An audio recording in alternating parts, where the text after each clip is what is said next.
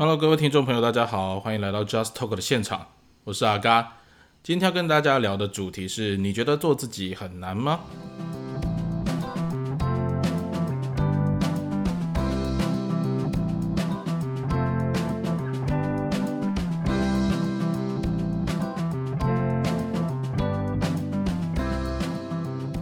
那阿嘎会想要跟大家聊这一集，是因为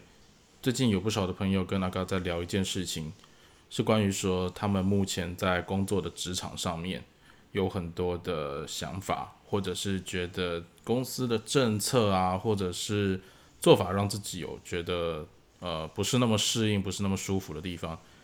简单来讲，就是看上面的主管就是用着一颗从菜市场带回来的猪脑袋放在自己的那个人模人样的身体里，然后做着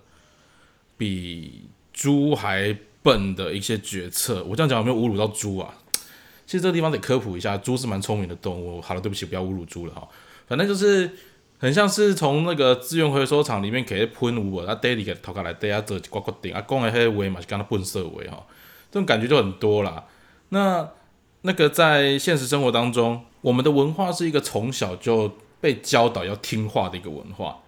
哦。最早出生在家里面听爸爸妈妈的话。然后到学校听老师的话，然后出社会要听老板的话，反正到哪里都叫你听话听话听话听话，你先乖乖的做，先融入文化再说。融入文化或者是乖乖听话，这些都不是问题，因为你可能需要一个到到不到一个新的环境嘛，你都会需要先了解一下人家是怎么做事情，人家是怎么讲话的，还有人家所在意的美感是什么嘛。因为毕竟这个世界不是只有我一个，我还需要跟别人一起合作，我才有可能去完成我要做的事情。那。当我们的自主意识，或者是说我们自己能力啊，或者是我们的想法越来越成熟，越来越有自己想法，那其实它的 A K A 就是你越来越老的时候哦，那你自己的想法就会越来越明确吧。当每个人有自己想法，当每个人有自己的那个一些观点的时候，我倒觉得这还是一件幸运的事啦。我倒觉得这还是一件幸运的事。如果你心中会有很多 O S，那至少你还有 O S 可以讲。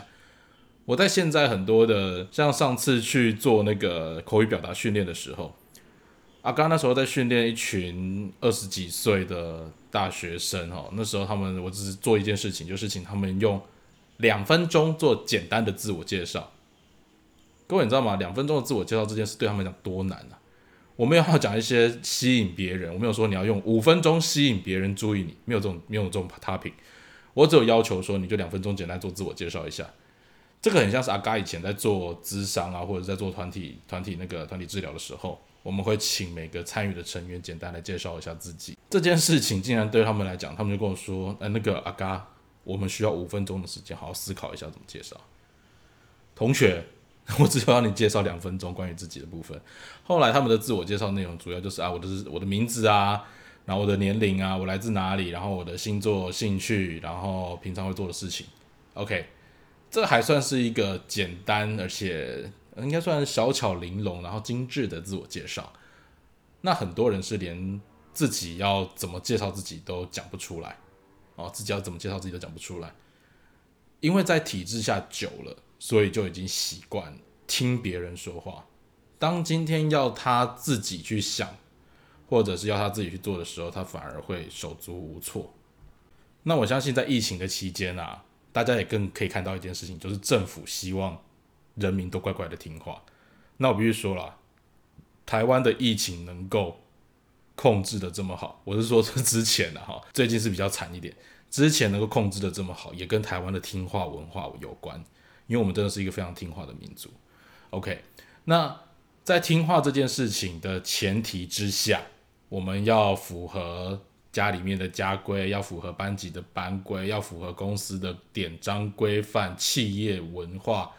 或者是你进入到社团里面，你有你自己要了解的次文化，或者是你的社团规范，好像到哪里都有一个框架框在那里。那当然，框架刚开始的确是保障人跟人之间互动的一个基本的界限，一个呃一个可以依循的一个方式。让大家可以更快的熟悉我在这个 group 里面要怎么去 run。那 run 久了之后，你会发现，呃，当初其实框架的目的应该是让你先适应、先习惯。那当适应习惯好了之后，因为毕竟每个框架的来源都不一样，你的成长历程跟你爸妈的成长历程绝对不一样。你不要告诉我说你爸跟你妈的想法完全一致，两个来自不同家庭的人绝对不可能一样嘛。那当你在进入校园的时候，开玩笑，一个班那么多学生，还有你的老师，班规想法这些想法绝对都不一样。那我们其实从很小就开始慢慢熟悉怎么去跟团体运作，怎么去跟团体 run。那有些人互动的比较好，可能就是在团体当中的明星，或者是那个佼佼者，或 spotlight 底下的那个发光者。也有些人就选择默默的、安静的，反正就是跟着 follow。那有些人呢就很独特，我有些人就独特做自己。那其实阿嘎在自己的成长历程过程里面，我一直都会被当成怪咖，或者是说被当成特立独行的那一个人。可能有人从我讲话的方式就知道。那这个地方其实跟阿嘎的认知是有点冲突的啦。我是到长大之后才有这层觉醒，因为在过程当中，我觉得我算是一个蛮 follow 班规，只是我不想做的事情就不做。这样算不算特立独行？好了，算了，也许 OK。But anyway，其实在这过程里面，我倒觉得我的时间就是这么样的有限啊，我的生命就是这么一次。诶，我会有这个感触是真的，因为我在我五岁的时候参与那个阿昼的葬礼，我那时候第一次很深刻感受到死亡。当我看到棺材把阿昼的盖子盖上的时候，我就突然意识到，说我当时抱着我手边的一只小熊，小熊娃娃，就想说，靠。我有一天也要这样子躺在这个棺材里面，所以那时候我满脑子想的是，我要怎么把我的小熊抱进棺材里面，然后让后人知道这只小熊对阿公、对阿周的那个重要性有怎么样的大，请他们一定要好好保护我这只、这我这只亲爱的小熊啊！那反正小朋友嘛，想法是这样。可是我就发现人是会死的，OK，人是会死的。那人既然会死，就表示我其实每一天都在倒数。你不要问我说为什么小时候五岁的时候就有这样的概念，反正我是从五岁的时候就开始在想这个问题啊。既然我的时间这么有限，那我要花很多的时间去听别人的话，去做别人希望我做的事情。那我自己想做的事呢？那我自己想做的事呢？我有没有机会去做我自己想做的事？我有没有机会去发挥我想发挥，或者是学我想学，做我想做，听我想听，看我想看的事情？那当然，随着成长的过程里面，我就发现要做到这样子还真的很不容易。为什么？因为人类是一个协作的社会。我们在生活当中很多地方需要靠别人来一起完成。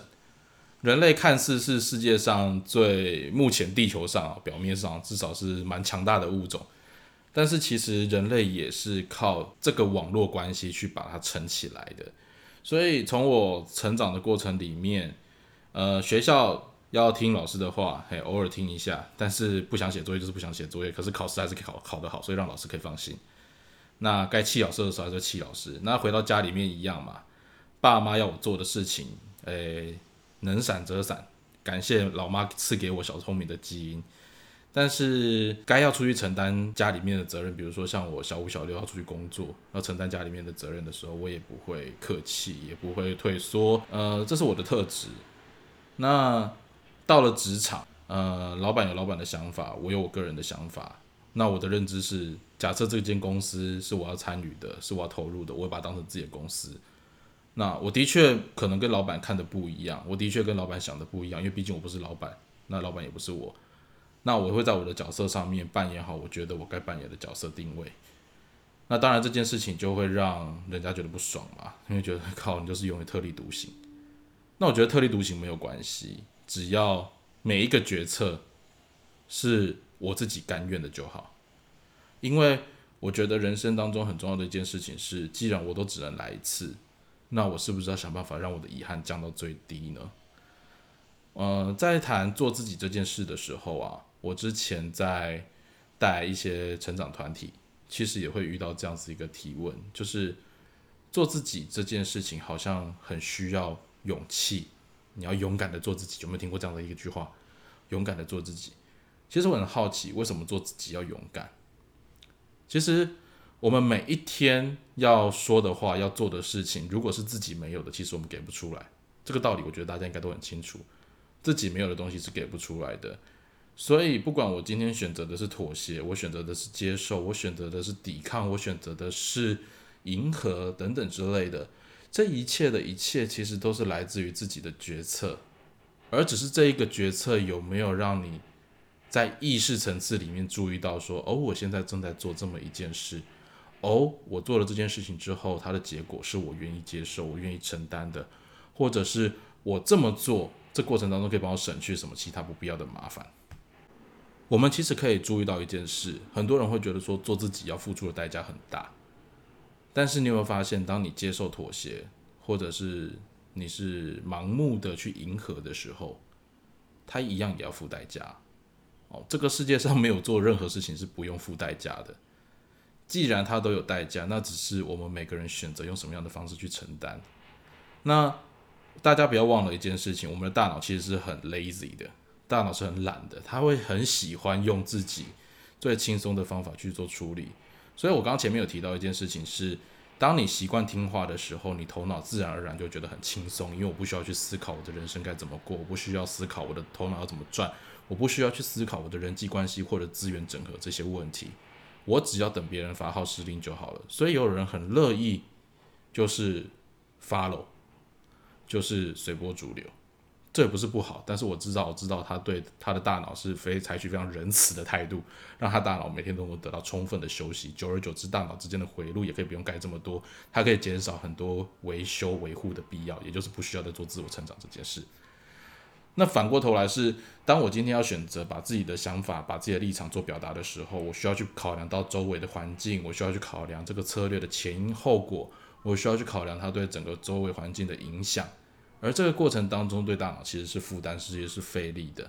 这也是为什么大家觉得做自己或者是要表达自己这件事情上是非常困难的。因为当你的大脑开始动的时候，你知道你的大脑是多么耗脑、呃耗能的一个机关吗？一个器官。你知道你的大脑是多么耗能的一个器官吗？那所以在这个前提之下。大家会觉得，如果反正我只要 follow 别人规定好的规范，照做就好了。那这个过程里面，我哪被送，我哪学会干掉上小诶，我就只要回到私底下再去讲一讲，反正隔天还是上班，照样照做的别人的事情。这个情形在华人文化圈里面特别的常见。我比如说在华人文化圈，或在东方文化，因为包括日本、韩国也都会有这样的情形发生。因为我们是一个靠体制。撑起整个人际社会很重要的一个呃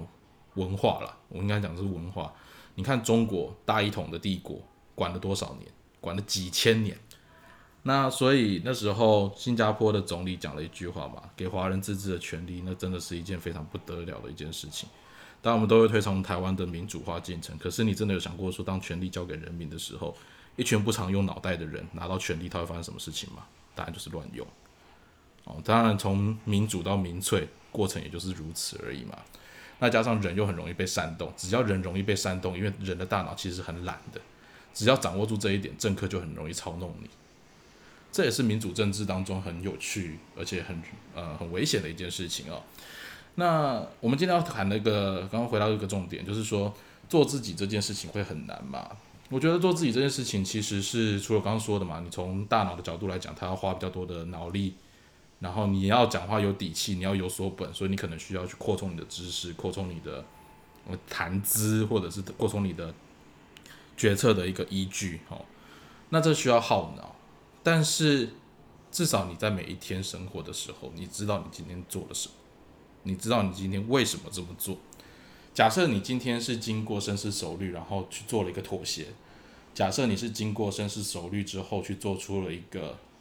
呃退让。我都觉得这是做自己的一部分，为什么？因为这是我们评估过的，我们愿意的。而相反的，假设今天我的迎合、我的接受、我的好学生、好员工的样子是没有经过大脑的，就算你生活当中是没有什么太大的冲突的，那这个部分我觉得你也只是在为别人而活而已。哦最近呃，阿嘎的 podcast 上线，那很多伙伴或者是好朋友也会跟我聊。那像昨天的教育现场的一个谈话的内容，也让我认识的一些老师打电话过来给我跟阿嘎这样子简单聊了一下。那聊的内容，有些老师觉得啊很爽啊，表达的很棒啊；，有些老师跟我讲说，你安的公博啥不太中肯呐，哦，那有各种不同的想法，大家其实都很欢迎，而且我们真的觉得。我的想法跟你想法本来就不会一样哦，那你的想法跟我的想法有落差是正常的，但是不管怎么样，我都希望这样子的一个沟通是可以增加彼此之间的认识跟讨论的。那我不会因为你立场跟我不一样，我就讨厌你，不然的话，这个世界上我应该没有多少朋友，没有多少人可以互动相处。呃，阿嘎自己的朋友里面啊，我举个最现实的事情，有些人的政治立场跟我就是完全不一样。在台湾政治不一样这件事情，足以分裂族群吧，足以让一个家里面的家人分开吃饭吧。但对阿嘎来讲，我觉得这些不是重点，因为其实我有很多跟我政治立场不一样的好朋友，我们在很多事情上面是可以一起合作、一起讨论的。那我觉得这个过程当中很重要的一件事情是，他们在表达的过程里面，他们有他们自己一套的逻辑，而我在回应的过程里面，我也有我自己的想法。那我觉得。不同的逻辑，不同的想法，每个人在自己清楚的表达底下，其实我觉得这个人际网络跟人际关系是可以完整的、安全的互动的。那在阿嘎在录 podcast 的过程里面，我分享的这些想法，分享的这些概念，这都只是我自己的看到而已。我当然知道有一些我看不到的地方，或者是我发言的局限性，我都很需要跟我不同观点的人来回应我。但是你回应给我，我的确不见得会全盘接受。但是我也不见得必须要全盘去否认你，因为我觉得这个过程当中就是让彼此的世界更加开阔的一种方法、一种方式。那比如说像阿嘎现在在录音的过程里面，我的录音室外面最近有很多的工程在实行，那我也跟他们谈到说，他们在施工的时候可不可以先闪一下？然后他就跟我讲说啊，这我抖，我的是不这里时间要做，了不做做多啊，我准备挂挂电灯一下班。工人都可以有这样子的一个自主意识，那更何况是你呢？既然做每一件事情都会付出代价，既然做每一件事情都有它背后的成本，那何不如让自己用一个清醒、用一个意识完整的方式来下自己每一个决策。当你能够做到这样的时候，我觉得我们都在为自己的生活做起负责这件事，也是为自己而活，更是活出属于自己的。一种生活方式。那不晓得你对做自己有什么样的想法，或者是你在做自己过程当中，你觉得可能会遇到什么困难，或者是做自己过程当中你觉得有哪些很爽、很棒的地方，都欢迎你在这一集的内容下面跟我们做分享。那以上今天就是今天的 Just Talk，我们下次再见喽，拜拜。